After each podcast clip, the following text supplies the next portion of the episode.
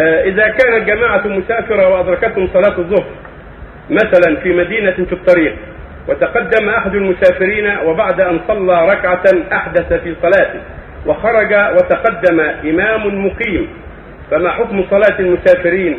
أي يكملوا صلاتهم أم يقصروا؟ يقصروا. الخليفة يصلي بهم أربعا. يصلي بهم أربعا ويتم معه لأن المأموم تبع الإمام.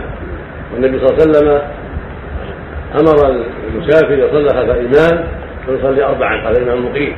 قال ابن عباس لما سئل عن هذا عن الناس يصلون خلف الإمام أربعا. فيصلوا في رحالهم وهم مسافرون وصلوا اثنتين قال هكذا السنة. والصحابة لما أتم عثمان أتموا معه فصلوا أربعة هؤلاء الذين أحدث إمامهم وتقدم واحد منهم وكمل كمل بهم يصلون معه أربعا. وإن ابتدأ بهم من أول الصلاة كما قال جمع من العلم ابتدأ بهم وصلى بهم أربعا فصلوا معه أربعا.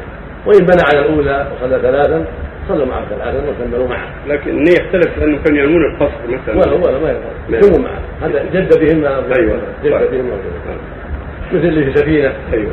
أو في طائرة. كبر ناوي صلاة المسافر فنزلت في بلاد الطائف أيوه. فصار من أهل البلد كم مرة كم مرة